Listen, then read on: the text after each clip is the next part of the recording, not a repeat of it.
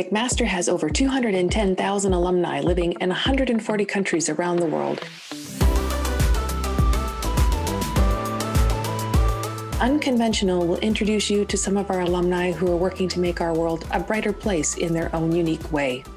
Join me, Karen McQuigg, Alumni Director at MAC, as we learn the moments that their path from MAC became unconventional.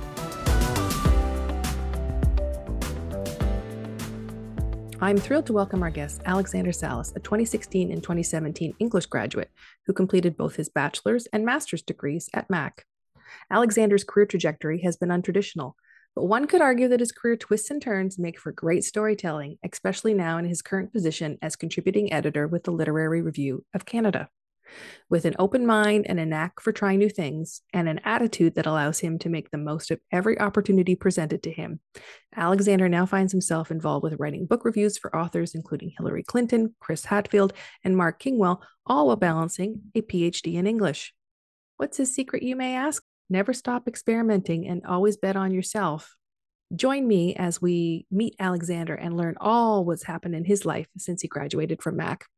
And just a hint a sweet potato has something to do with it. So, thank you for joining us for our podcast. So, why don't we start off with just uh, how's 2023 starting off for you?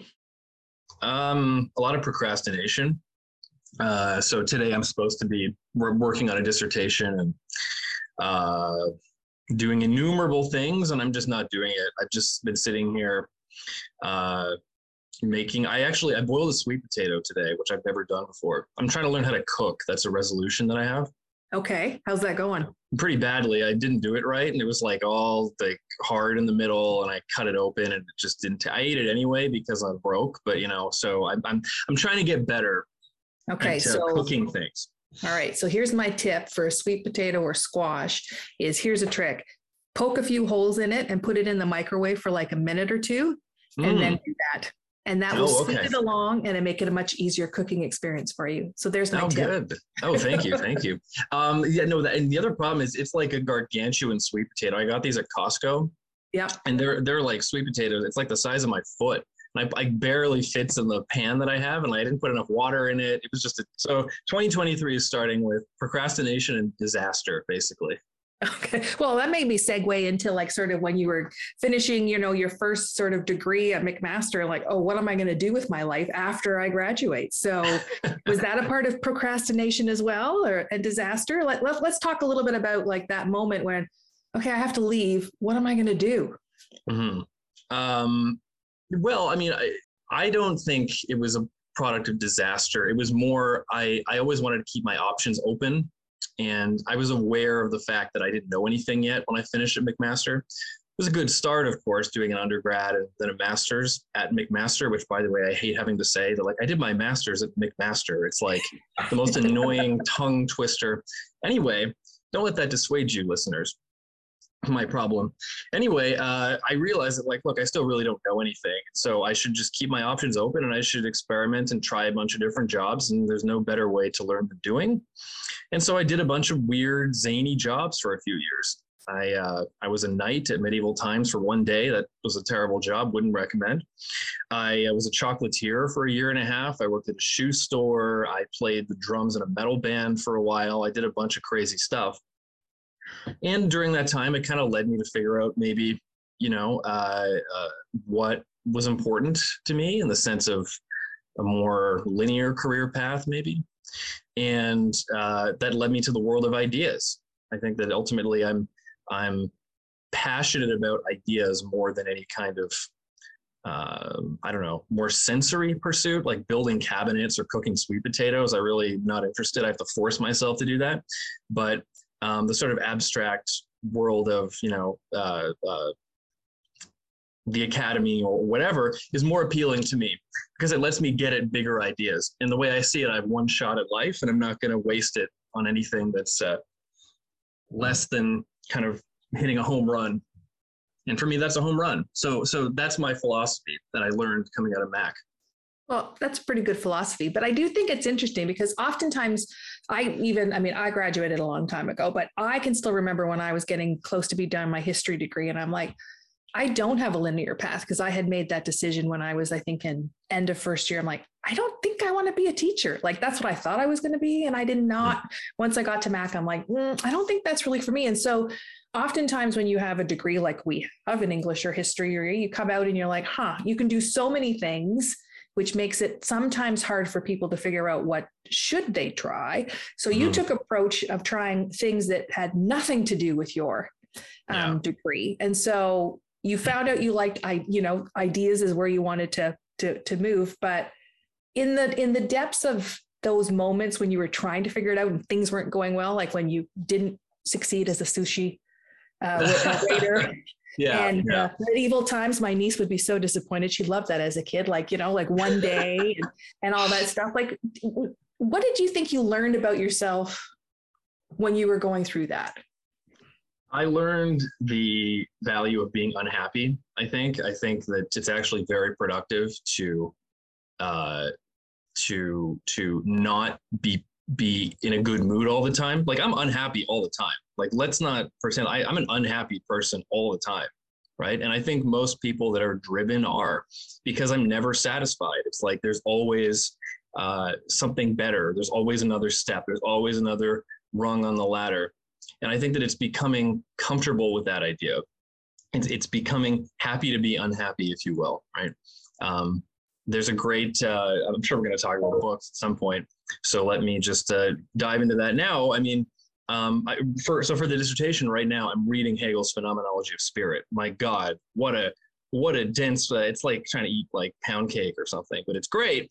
And in the preface, he talks about exactly that and says or it's not in the preface. Sorry, it's in part uh, part one. He talks about uh, uh, the unhappy consciousness and how actually it's unhappiness that stimulates forward progression. So you have to you have to learn to be unhappy. You have to put yourself in positions that make you feel uncomfortable in order to actually ultimately derive any kind of satisfaction that's meaningful. And so I think through all of these weird, odd jobs and careers that I did for those few years, it, it taught me the the wisdom of that of hey you know make yourself as uncomfortable as you possibly can because you'll learn uh, the value of, of, of pushing yourself into uncomfortability so when you had that moment when you kind of figured out what you wanted to do was a phd the first like i think i really want to do my phd and i think i i think i can do it because it can be a long haul doing a phd mm-hmm. Oh yeah, it, oh, it, absolutely. Um, uh, no, I actually rejected all my PhD offers the first time. I applied in two, like right after my master's, I applied to a bunch of places and said no to all of them because I'm like, I don't know if I want to do this yet. It is going to be a long haul. And I took that time to do all those weird jobs. Uh, so I, instead of doing a PhD, yeah, I made chocolate. A great career move. Um, but I uh, then I, uh, I I realized after doing all that stuff that yeah, I mean, I think I think that is a good way for me to go. But I never would have had the resolve, if you will, to push through the uh, the length and, and duress of a PhD if I hadn't taken that time before I jumped into it to um, recognize its value. So, how far along are you, and where do you see yourself heading out when you finish up at Western? The school uh, we normally don't name the, the purple school down the road. Uh, yeah, right. I still remember. I still remember the uh, the Wuck Festern shirts at Mac. I'm like very aware of, of the rivalry. Um, I'm like uh, I'm two and a half years in, so I've done the qualifying exams and all that stuff. I just have the dissertation to go, so I'm ABD at this point. That's what I was procrastinating on was writing this dissertation. Um, so I, where I'm going to go, well, I mean, I don't really know yet. I'm I'm likely going to end up back at the Literary Review of Canada, which is where I was working before I started the PhD, um, uh, in some kind of editorial role. I hope anyway. That'd be nice. But then also, hey, maybe I want to be a prof someday. I don't know. I mean, uh, again, it's here's the thing, dear listener. Here's what you should do. what, here's what what what do you think is cool? Just do that. And that's it. If you think it's cool, do it because you're going to be the happiest. You're going to be the unhappiest and you will be the happiest because you're going to be putting yourself out there. And you may not be happy in the moment, but you're going to get so much satisfaction out of doing that for yourself, right? Make people more uncomfortable. That's my philosophy. oh, there we go. You've got some interesting philosophies here, Alex. Um, so I will have to say, tempering chocolate is not an easy thing to do. So yeah, you've got that to fall back on. Absolutely. um, how do you combine your passion for storytelling with the personal stories you were experiencing, creating for yourself while working in all of these different positions? And what are some of the biggest lessons you've learned from working in, in having so many really different jobs? uh, that's an interesting question. I, I uh, I'm not sure I'm so passionate about storytelling. I'm good at it, but I don't think I'm so passionate storytelling as I am about about ideas again, about about um, about trying to understand what truth is, right? About like what is the condition of, of, of being human. I'm interested in that, in that big, grand idea that I don't think a subject like math or science can ever get at, right? Again, you can go to Hegel, who says that it's actually that, that sort of arrogant self-assuredness of math and science is actually just it just rests on what he calls the poverty of their purpose, right? They actually don't strive and never could strive to understand truth because it's merely studying the surface of things. We're just in framing nature. So how can I get beyond that? That idea is the biggest idea there is, the nature of what it is to be. That's the idea that I find interesting. And so, sure, if I can get at that idea through storytelling, great. If I can get at it through waxing poetic on a podcast, great, right? It, it, whatever method there is to try and apprehend that concept or that idea or that notion is what I'm ultimately interested in doing. And uh, I think the more content I ingest in terms of books, in terms of the art, movies, whatever, um, the more um, the wider my spectrum is to try and try and the more the more I have to draw on in terms of getting at that idea. So here's another tip: um, read widely and watch things widely. And again, like go for things you wouldn't normally go for. The worst thing, let me tell you, the worst thing about uh, Netflix. Here's a terrible thing about Netflix. Okay, lay it on me. yeah, this is I, I, hate Netflix. Here's why. In the, in the, days of Blockbuster, right? You'd walk into a Blockbuster and you might not have the movie you wanted, right? It might be oh, it was rented out. Oh, the disc was scored, whatever, right? So you might have to then rent something else. You might have to be like, oh, let me uh, let me try out this thing with a cool cover or whatever. Netflix is never an issue. It's all there for you all the time. You never are forced to try something else. It's all curated for you and, and, and you're never put in the position of not getting exactly what you want all the time. That's very bad. It's a very bad thing. Um, so I think Netflix is destroying society too. That's just a, there's a there's a little uh, there's a tidbit. uh, That's good for your promo for your podcast. Netflix is destroying society. yeah, there you go. That, that could be the little. You can do one of those uh, Instagram quotes yep. and put that up. Um, but uh, no, so so again, I think the, the idea of pushing yourself outside of the about what you think you want. Try things out. And uh, uh, was there a second part to this question that I've lost in my rant here?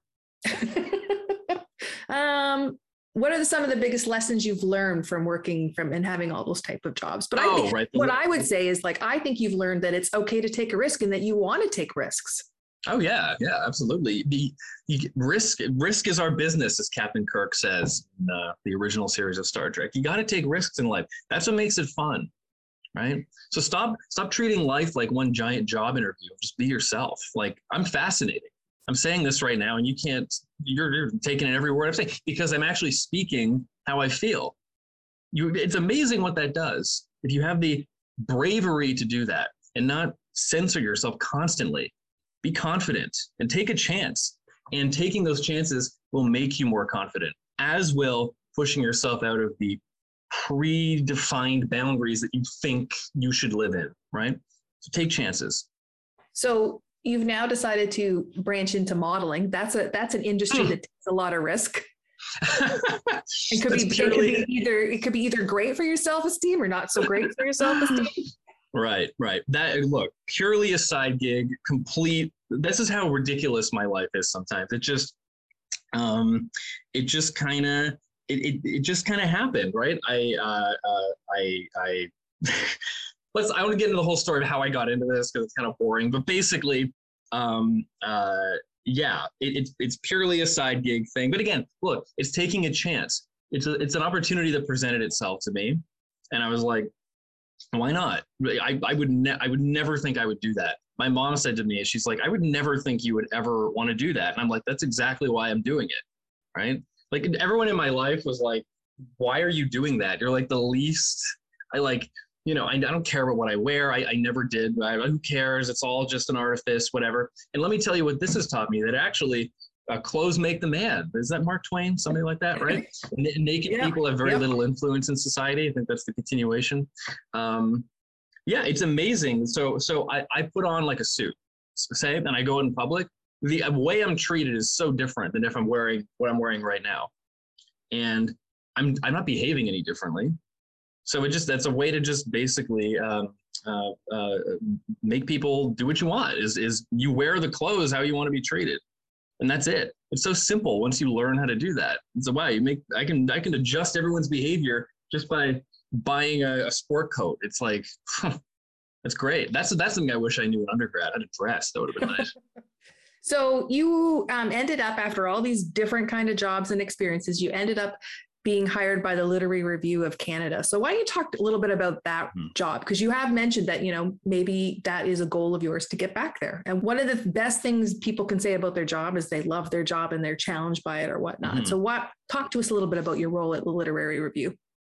Yeah. So I I started as an editorial assistant and I actually got the job after applying for a completely different position again, we're getting at the applying for just random things and seeing what happens.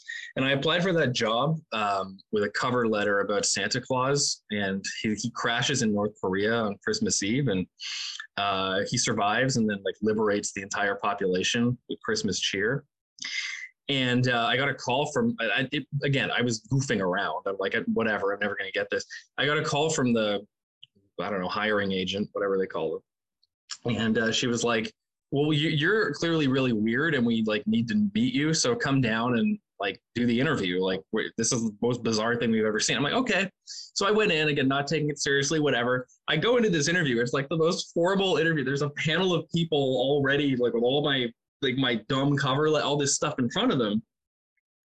And um, they start asking me questions for like 45 minutes about oh what the scenario and what are your strengths? What are your weaknesses?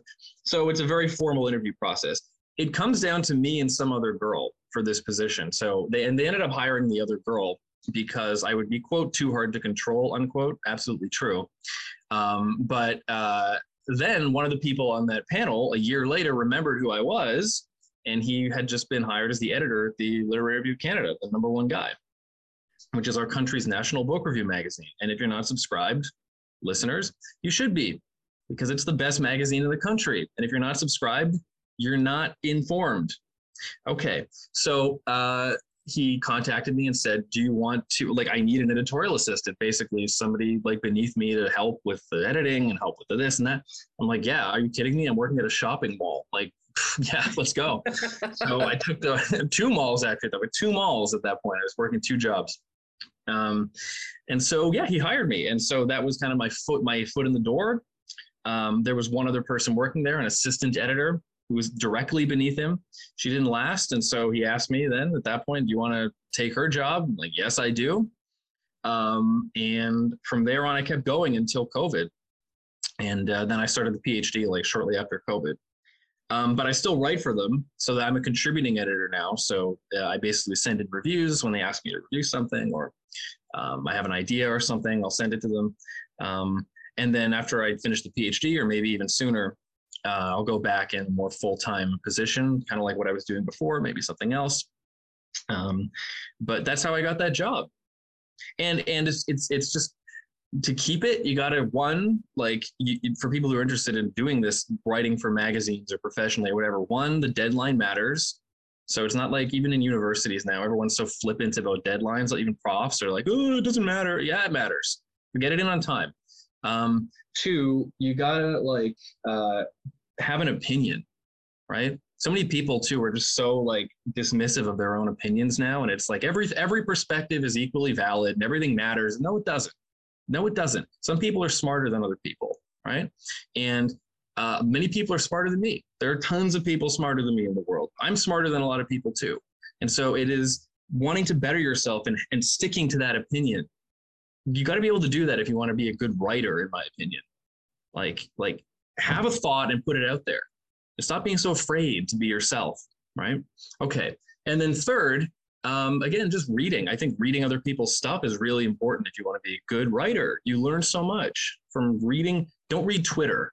Read like actual read actual books. That's a good that's good for your mind to like actually read thoughts with some authority behind them. So those are my my three tips, if you will, off the top of my head anyway. So when you're like, I've always been curious about this. So you would be assigned to like a book to read and then you review it. Do you ever talk to the author and do you ever have that moment of like, oh, I really do not think this is a, a good book? and how do you write a review? I've never, no, I mean, subsequently to to writing and publishing the review, yeah, authors have gotten in touch with me and said, oh, good review or whatever. Before it though, no, I mean, I, I, I don't want to, um, I want to keep something of a critical distance between myself and the author. I, I don't want there to ever be like an implication that, oh, you're friends with this person and that's why you're praising it, or you don't get along with them personally and that's why you're slamming it or whatever. Um, I haven't gotten in a situation yet where I've known the author personally before writing the review. And, and I don't know. I, I think maybe that's that's generally avoidable. There's lots of other people that can review stuff that who aren't me. Um, but yeah, but but after I publish it, sure, yeah, some authors have, have gotten in touch with me and say, "Hey, great review." No one said it's bad yet. I, have not gotten a review yet that said, "Oh, it's it, this review was terrible." So sorry about that noise. I'm very popular. um, yeah, so uh, so yeah, that hasn't happened yet. But uh, hey, if it does, we'll, we'll do a part two, and we'll I'll give you that uh, scoop on what happened there. So have you always, you're a pretty confident guy. Have you always been this confident? Um, no, I have not always been this confident. Um, I think I've, I've always liked public speaking and I've always liked being the center of attention. I mean, I was a huge class clown at Mac. You can ask any of my profs. Um, but no, I, I've, I've never been as confident as I am now, and it's always getting better. It's because, again, I know I'm, I'm I'm never satisfied. I'm never a happy guy. I'm sitting here and I'm like, oh my god, I don't want to work today. I don't want to read giant stack, which I will I could show you, but it's an audio thing, so no point. Um, I you know I don't want to do this stuff, but like I'm gonna do it anyway. I'm gonna force myself to do it, and it's like knowing I have that willpower that gives me the confidence to do things. Right? It's like it's like knowing I can push myself. If push comes if push comes to shove, I can push myself. That's kind of a snappy little aphorism. Yeah. Uh, uh, and it's just it's having like you know what here's another thing it's like like be hard on yourself. I like that idea of like i'm hard on myself. If it's not good enough like be honest and change it. Whether it comes to something you're writing or whether it comes to uh, I, don't know going to the gym like or cooking a sweet potato like whatever it is that's a theme sweet potatoes. Yams are a theme of this podcast. Uh, uh, it's like like push yourself to do it better every time. Like i don't know i think that's a good philosophy to have so if let's go back to when you were graduating, like what's one piece of advice you wish you you knew when you first graduated or you'd give to yourself when you were graduating now looking back? Um one piece of advice, let me see. Know how to dress, as I said before. I think that's a good one. Uh I think uh I'm, I'm going to say networking, and I hate that word, but it's like a word that everyone throws around all the time and no one ever defines properly. It's just like here, the, job market. All right, let's talk about that. Everyone wants a job all the time. For good reason. You need a job to live, unfortunately. The job thing is like so many jobs are not advertised. If you know the right people, you can find a job. And it's like, so, so cold calling people and cold emailing people is good. You should do that. Somebody, if, if you want to work at, uh, I don't know, pick a place. If you want to work there, find the CEO and email them or whatever. Like like find what you want to do and just like email, email, email, call, do whatever you can. Make that personal connection. And uh, uh, I think that that can be just as valuable as like applying through in, Indeed. More more valuable than applying through the actual ad because they're going to get two thousand people applying for a job and all the resumes suck and they're not going to look through all of them. So if you have an in personally, I think that can be good. So the value of networking in the sense of making personal connections and uh, oh yeah knowing how to dress as i said because you can just manipulate people um, oh and um, oh i was going to say something else and it was a good one too what was it Oh, here's a good one. When you're writing an email, you got to put a comma after hi. no one gets that right. That's that's a grammatical thing. Yeah. Like no one gets that. It's hi, comma Karen, comma right. That's how it could. By the way, what's it like being named Karen in 2023? Do you hate that? Uh, that is a good question. You know, I feel like the world has taken over my name, and it's like I know. Mm-hmm. I'm like I was. I did not know about this until kind of like the pandemic. And I was talking about the Karens. What's what's the matter with the name? And, and then and then as a Karen, I was incredibly offended on behalf of all of us. And then I saw some of them what they were doing. I'm like, they're not like, don't call them that name. And then uh, so it could be any name, but yes, it, uh, it, it, you know, there was a lot of kids who grew up who was born around the time I late 60s, early 70s who were named Karen, and they're fine people. They're fine people, mm-hmm. I'll say. Mm-hmm, mm-hmm yeah, you, you you don't strike me as a Karen at all. Thank like you. so, it seems like it's so, yeah, I mean, it's so unfair that you're just branded with this designation now. It's so evil. I, ugh, oh, the world. Anyway. That's why I don't. That's why I got off of Twitter. I'm like enough of this. Mm. oh my God, yeah. Well, the Elon Musk stuff too. Hey, that's got to be another reason. Yeah, exactly. So, where do you see yourself in five years? Oh, where do I see myself in five years? Uh, hmm. um, I, I, don't like this question, and here's why I don't like this question. Okay, because tell me why you don't like it. Tell me why I you don't hate, like it. I hate this question. okay, I'm gonna I'm gonna use strong. I strongly despise this question. Here's, how many synonyms can I throw out? Okay, I don't like it because um, I think that if I could, any answer I could give would be invalidated by the person I would be in five years. Because the person I'm going to be in five years is going to be so different from who I am now if I continue to live by this philosophy that I've been espousing for the last God knows how long, um, it, it, this becomes meaningless because who I am in five years is not going to be who I am now. So where do I see myself in five years? I don't see myself at all. I don't see me. I see a different, better version of who I am. That's where I see myself in five years. And what what that means for a prof- professionally, as you said, who knows? I don't know what that means professionally. I don't know what it means personally, and that's good. You shouldn't know. If you know, you're not taking enough chances. Well, I see one thing for you in five years. You're going to finally know how to cook a sweet potato in the proper way. there you go. That will be my answer. Yes. You can edit everything else out. Just say, I'm going to be cooking sweet potatoes in five years. so, as we wrap up our conversation, we like to ask a few rapid fire questions for you as we do that. So, let's go. Favorite mm. memory of McMaster? Oh, this is fun. Oh, rapid. Okay. Um, getting drunk with Usman on the second floor of Mills Library after our final exams. Shout out to Usman if he listens to this. What's your? Oh, oh, wait, wait, wait! I have another good one. Sure. I thought of another good. good one. Um, I got a public intoxication ticket outside the student center one time because the and the cops shone like a big light on me, and I was carrying my a beer that one of my friends had given me, yeah. and they were like, "Stop there!" And I I was like, I was like, I'm of course drunk. I'm like, oh, and I just started sprinting away. And then this this huge cop started chasing me all the way down.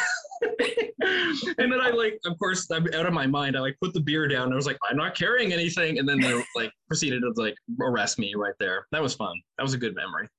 All right. So uh, those are uh, alcohol fueled memories of McMaster. Um, yeah. Best or most recent purchase? Um, best most recent. Um, um, oh, um, foot size sweet potatoes from Costco. Yeah, from Costco. Shout out to Costco. the place where everything is supersized, whether you want it or not. uh, so, other than books you're reading for work or for your PhD, what book are you? What book or books are you reading right now for pleasure? If you can read for pleasure these Ooh, days. Okay, yeah, for pleasure, that's good. Um, for pleasure, I'm reading On the Road right now by Jack Kerouac, which I've never read oh. before. Um, for pleasure, and then I mean, well, everything else I'm reading is part of some other dissertation or, or I'm learning French right now. It's another thing I have to do for this degree. So here, let me quick, okay, quick answer. Here's all the books to my left. Ready? All right. French Dictionary, Concise Larousse. That's interesting. The French Tutor, Grammar and Vocabulary Workbook, uh, 200 plus skill building exercises. Advanced beginner to upper intermediate. That's where I am. Uh, Bertolt Brecht's The Good Person of Szechuan, Molière's Tartuffe, uh, Slavoj Žižek, The Plague of Fantasies, Euripides, Medea, Hegel's Phenomenology of Spirit, uh, Hegel's Philosophy of Nature, Fredric Jameson, The Political Unconscious, Lacan's Écrit, and The Science of Logic, which is also by Hegel. And then I think that's it. Yeah, that's it. That's a little bit, just a little, just a little, just a Welcome little. to writing a dissertation. Any future? Yeah. You can have it. You can have it. Okay, so I'm not going to ask idea, your what's your idea of perfect happiness because I know you're incredibly unhappy as a person. Yes, yeah, but yeah. But that, my idea of perfect happiness, unhappiness. Unhappiness. Okay. Um, if if I was to say to you, you have an hour to do anything you could possibly, no money, no restrictions, anything. What would you do for an hour? An hour with no money. So here, here's here's the gambit of this question. Okay. Do the laws become reinstated right after the hour is done, and then I go to prison for everything I did during that hour, or is it like, is it like, uh, free pass. oh, free pass. free pat for anything? Okay. Well, with that, here's the other thing. What if I accidentally, like a millisecond after, I'm still doing something illegal, like a millisecond after the thing ends, and it's like, oh, we got you. We have like, I have like, much like when I got arrested at Mac for public intoxication, like I have like a big spotlight on me. A millisecond after. I'm afraid I should not have asked that question. This question at all. I'm afraid of the answer now, so I'm going to go away from that. Okay. Okay, let, us move to a different question. Let's move into another question. Okay, so you say you're, a drummer, right? You play in a Mhm. in a in a in a metal band, if I think I've got that correct. Yeah, So yeah. who who are the great drummers of the world? Because there's some controversy right now about like poor Celine Dion not being on the greatest. Mm, You know, so for here's your chance. Who are your top three drummers? top three drummers. Yeah. By the way, that Rolling Stone 200 singers list sucked. Oh my god, so bad. Although I did like Aretha Franklin at number one. That I agreed with. The rest of it, so many, so many. Okay, sorry. Drummers. Top three drummers. Um, Gavin Harrison is one of my favorite drummers. He's a guy who plays in a band called Porcupine Tree, and I saw him live at Metalworks doing like a solo drum set. Really tasteful and smart drummer. Um, a guy named Joey Baron is a great drummer. He does a lot of experimental, weird stuff with this guy named John Zorn, who's a New York avant-garde composer. Really, again, outside the box, creative drummer. Uh, and third, uh, hmm, who do I want to finish off here with? I think I'm gonna say uh, a guy named Marco Minnemann is my third favorite drummer, and he's a guy who uh, is very happy and upbeat whenever he's playing drums. And i like he's smiling all the time. He wears cookie monster t-shirts. He just uh and he can really play too. But there's a lot of joy in his playing whereas a lot of other drummers it's just like you know you're banging stuff as hard as you can with him it's like kind of light and always kind of fun i, I like that So are you? Is the band still going? And how do you fit that into you know your schedule? We are still going um we're playing a show in march at uh, the doors pub in hess in hamilton so uh, you should come it'd be great you should uh, i don't know if you're into like sweaty tiny venue metal shows but you should definitely show up Well, in my Uh, twenties, I was. I don't know about now, but maybe for you, I'll make an exception. Why not? I'll be unhappy in happiness there. you will be so unhappy there and that's why you should show up like that's that, that's what it says on like a banner outside the venue. Like you're you will be unhappy watching the show. Like um you'll hate this band. Um yeah we're still going. We're still we're writing some songs and, and recording. It's a little it's tough because i'm in london and the rest of them are in hamilton burlington area. So i have to kind of just send music files back and forth to them. And they don't work fast enough and i want them to work faster the rest of these people. Um love them all. Like you know platonically love them all but it's it's like i just like let's go like i want to keep going i'm i'm intense i want to i want to like get moving um and we have some stuff in the works that I, I can't mention or I'd have to kill you, but uh, like Please we do have some other stuff coming up. Yeah, I'm already afraid of your hour of free whatever you can do. So let's go away from there. So, do you think? Do you, do you, where do you think you're gonna? Are you, you're not gonna stay in London when you're done, right? Like, do you think you'll end up back in Hamilton, or do you have any uh, idea of where you're gonna land? I mean, probably not. I mean, unless like Western hires me or something, probably not in London. I'll probably end up in Toronto. I think it's the most realistic scenario. That's the LRC, where, uh, excuse me, the Literary Review of Canada works out of uh, Massey College at U of T. So I'll I, likely I will end up in Toronto somewhere. Um, but who's to say? I don't know. You know. Maybe. And where's your next travel destination? Mm, nowhere. I hope nowhere because I don't like travel. I, No? traveling it's, it's annoying. I don't like I don't like traveling. I don't like vacations. I always get antsy. It's like I'm there. Like I wish you know. I wish I had a teleporter. I would love to go to like Greece or whatever for a day, and then just come back again. That'd be great. I don't like going somewhere and being stuck there for two weeks, and then it's like the, I can't like none of my stuff is with me. I can't like if I have an idea, I, I have to like write it on my phone. Hope I remember. It's annoying. I like being here and like I like traveling through reading or stuff. Like I, I don't like physical traveling. It's ugh, so nowhere, hopefully, unless I'm forced into it. I wish I could introduce you to my father who's no longer with us, but I'd say to him, Dad, you're retired, you should travel. He goes, Why do I need to travel? I've got PBS. the world comes to me. a man after my own heart. Yeah, the world comes to me. Anyways, this has been so fun. You are uh, you're a very enthusiastic and uh, delightful conversationalist for our podcast. Thank you. And um, yeah, it's been it's been fun. So um, you know, when you look back at your think of yourself as when you were coming to McMaster, mm. is there anything you wish you could have told yourself back then that you you tell you tell an incoming student now? Hmm. Uh, don't take macroeconomics. That's a good one. That's a good yeah, one. My dad didn't. I agree. Didn't like that one. Um, I don't know. Look, I, on a more serious note, I guess. Look, buy an agenda. Work. Look, um, work hard and play hard.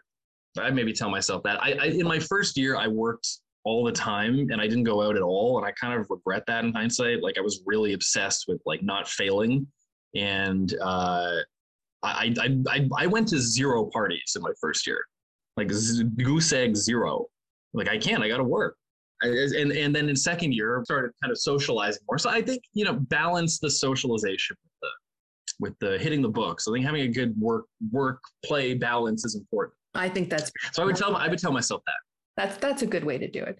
Well, this has been great, and I really appreciate you taking your time out and uh, uh, of your busy day procrastinating. My busy day doing nothing. Thank you. Yes. yeah, yeah. With the with the sweet potato and you know being happy. Um, oh my to spend God. a little time with us. Yeah, to spend a little time with us, um, sharing your story past McMaster. It's been a real pleasure, and uh, I really appreciate it. Yeah, well, thank you for having me. It's been great.